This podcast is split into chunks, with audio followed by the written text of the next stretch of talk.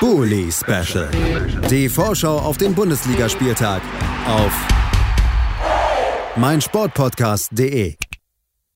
Herzlich willkommen zurück zum Bully Special auf meinsportpodcast.de. Wir sind beim vierten Spiel in unserer Vorbesprechung des 24. Spieltages angelangt.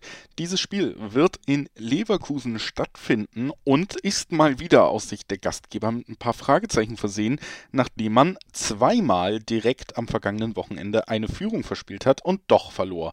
Wir sprechen drüber über dieses Spiel zwischen Leverkusen und Bielefeld mit Eva Bohle vom Zweiten Bundesliga Podcast. Hallo Eva. Hallo Julius, danke für die Einladung. Sehr gerne. Ich freue mich sehr, dass du da bist, um mit uns über dieses Spiel zu sprechen. Natürlich äh, bei dir dann naheliegend, dass wir erstmal nochmal ein wenig genauer auf Bielefelds letzten Auftritt blicken die haben sich ja mittlerweile mit dem Sieg am vergangenen Wochenende gegen Union Berlin sogar auf Platz 14 geschmuggelt. Ich sag's mal so, weil ich äh, zu Beginn der Saison doch lange das Gefühl hatte, vielleicht kommt Bielefeld da gar nicht unten raus. Dann gab es diese lange Ungeschlagen-Serie und man war aus den Abstiegsrängen raus. Jetzt ist es mittlerweile schon Platz 14. Mal gucken, wo es noch hingehen kann. Das letzte Spiel, das war ein Sieg 1 zu 0 am Ende gegen Union Berlin. Wie hast du den Auftritt da generell wahrgenommen? Ja, also erstmal ein bisschen wie erwartet stand äh, Ramos ja wieder in der Innenverteidigung eben Nilsson. Pieper ist äh, rausrotiert quasi. Ähm, ich glaube, war das erste Mal seit Ende 2019, dass er aufgrund einer, seiner Leistung eben nicht in der Startelf stand. Ähm, und ich finde, Ramos hat das äh, sehr, sehr gut gemacht. Ich fand ihn ja zuletzt in den letzten beiden Spielen, wenn er gespielt hat, sowieso schon stark und ähm, ja sehr, sehr abgeklärt, ähm, weiß sehr genau, wo er stehen muss. Generell ähm, sehr solide Abwehr, Abwehrleistung. Ähm, man hat Union da den, den Weg nach vorne doch relativ schnell gebracht. Die zweimal, wo einmal Avonie, einmal Geraldo Becker durchgebrochen sind vorne, hat, hat dann Ortega ganz gut gelöst. Und selber, ähm, klar hat man gesehen, dass Patrick Wimmer auch wieder mit von der Partie war. Ähm, der natürlich offensiv sehr viele Akzente setzt. Aber ich muss auch äh, sagen, dass mir Alessandro Schöpf von Spiel zu Spiel besser gefällt, gerade wenn er neben Wimmer spielt. Ähm, das 1-0 entsteht ja auch dadurch, dass es äh, einen langen Abschlag von Ortega gibt, den äh, Serra sehr, sehr gut abblockt. Also da muss ich auch sagen, ähm, es wird immer wieder gesagt, Serra kann noch nicht so ganz in die Fußstapfen von Klo treten. Ich finde, was er momentan auf dem Platz mitbringt, ist definitiv gut. Er kann sehr, sehr gut die Bälle abschirmen und dann kommt der Ball ja weiter zu Schöpf und ähm, der findet dann eben Wimmer und der spielt äh, da wunderbar, was wir schon ganz oft diese Saison tatsächlich gesehen haben, den, den Ball dann in die Tiefe für Okugawa und der hat glücklicherweise inzwischen auch diese Abgeklärtheit, der kann 80 Minuten untertauchen, um dann das Ding reinzumachen. Ähm, genau, generell war es, glaube ich, einfach ein sehr konzentrierter Auftritt, ein abgeklärter Auftritt und äh, man hat vielleicht anders noch als im Spiel gegen, gegen Gladbach tatsächlich dann auch nach der Führung sehr kompakt hinten gestanden und meiner Meinung nach dann auch nicht komplett unverdient diesen Sieg geholt. Das also die Ausgangssituation und äh, ja, es gibt äh, durchaus Gründe, positiv gestimmt zu sein, was Bielefeld angeht. Auch die Tabellenposition ist äh, eine, die dazu zählt generell. Bei Leverkusen, dem Gegner, da können wir auch noch mal kurz zurückblicken, da gab es am vergangenen Wochenende am Ende eine Niederlage in Mainz, die ich äh, ja vielleicht äh, nicht ausgeschlossen hätte, aber nicht in einem 3 zu 2, ehrlich gesagt. Ich dachte, da kann sich Mainz vielleicht eher auf die Abwehr verlassen als auf die Offensive. Aber spät, 84. und 88. zwei Joker-Tore der Mainzer, hat man das Spiel gedreht und damit Leverkusen mal wieder eine Führung aus der Hand gegeben und das Spiel sogar noch verloren an den guten Tagen Leverkusen natürlich eine der spektakulärsten und besten Mannschaften dieser Liga, aber irgendwie so eine gewisse Instabilität im Team, die zeigt sich immer wieder, gerade eben auch an diesen verspielten Führungen, finde ich. Wie, wie hast du die letzten Auftritte von Leverkusen wahrgenommen und vielleicht übergreifend einfach schon mal auf, aufs kommende Spiel gefragt, wie siehst du die Leverkusener generell? Ja, ich finde es unfassbar schwierig, sie einzuschätzen. Also ähm, wir haben sie ja also zum, zu Beginn der Saison ähm, in einer Phase erwischt, wo sie natürlich sehr, sehr gut drauf waren und äh, konnten damals noch froh sein, dass wir nur 4-0 verloren haben. Ähm, großer Faktor ist natürlich Patrick Schick. Also der ist einfach durch seine Präsenz vorne, bindet da auch immer wieder Spieler, also beziehungsweise auch Verteidiger. Ähm, da hat Bielefeld natürlich jetzt das Glück, dass er am Wochenende ausfällt aber generell äh, eine sehr spielstarke Mannschaft, die aber, glaube ich, auch einfach wie viele Mannschaften in dieser Liga auch im Umbruch ist ähm, durch den Trainerwechsel zu Beginn der Saison. Und ich glaube, ähm, ja, dass, dass da es auch okay ist, dass da mal Schwankungen drin sind.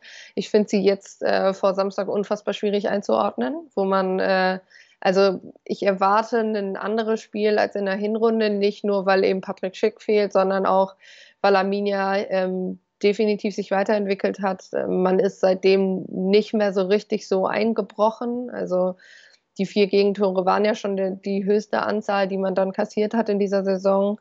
Und ich glaube, ähm, ja, dass das, ich hoffe, dass Bielefeld auf, auf diese Defensivleistung der vergangenen Wochen jetzt mal von Hoffenheim aus, ausgenommen ähm, aufbaut. Und bei Leverkusen, gut, die wollen natürlich eine Reaktion zeigen und die Mannschaft besteht ja eben nicht nur aus äh, Patrick Schick. Also die haben gerade auf den Flügeln natürlich extrem spielstarke ja, Mannschaftsteile da.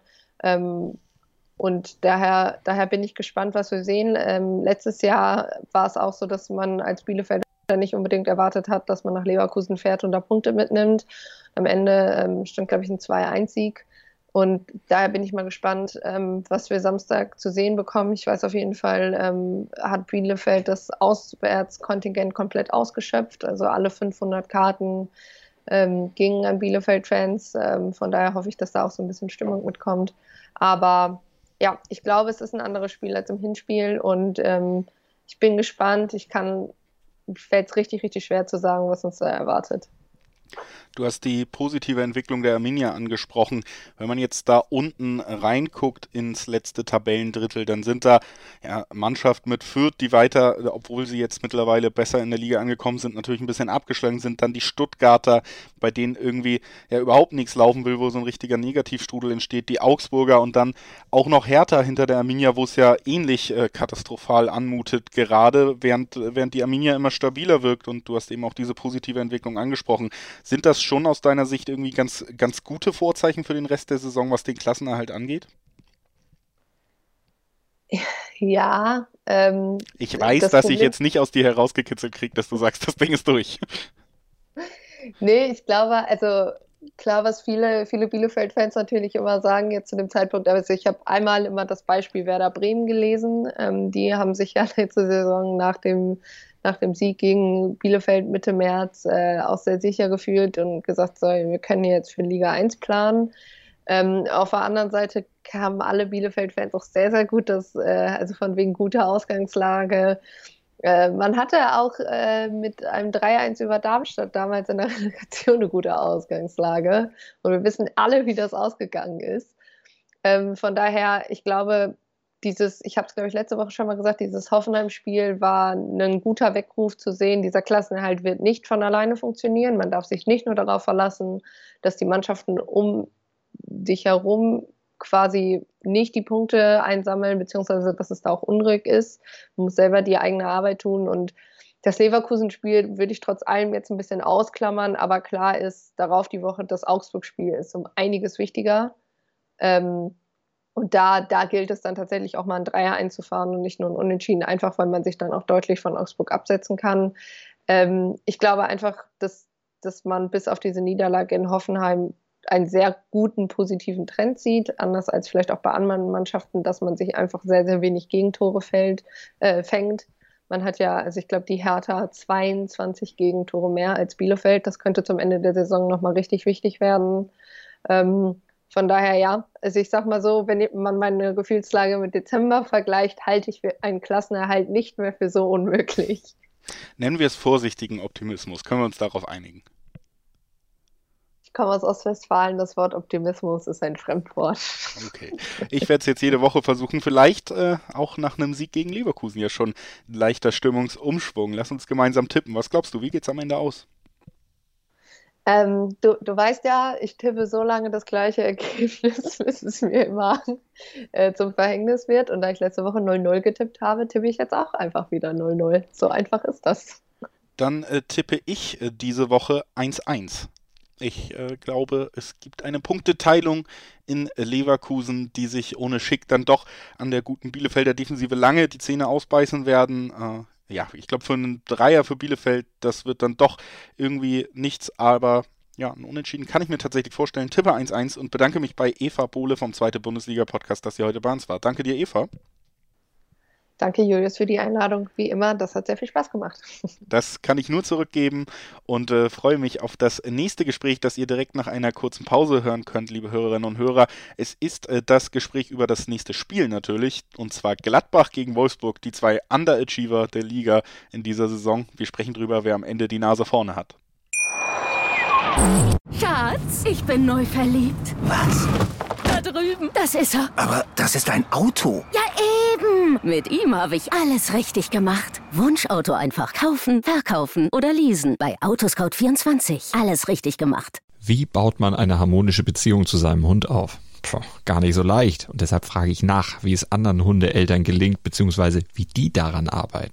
Bei Iswas Dog reden wir dann drüber. Alle 14 Tage neu mit mir, Malte Asmus und unserer Expertin für eine harmonische Mensch-Hund-Beziehung, Melanie Lippisch. Iswas Dog mit Malte Asmus. Überall, wo es Podcasts gibt. Bully Special. Die Vorschau auf den Bundesligaspieltag auf meinsportpodcast.de. Schatz, ich bin neu verliebt. Was?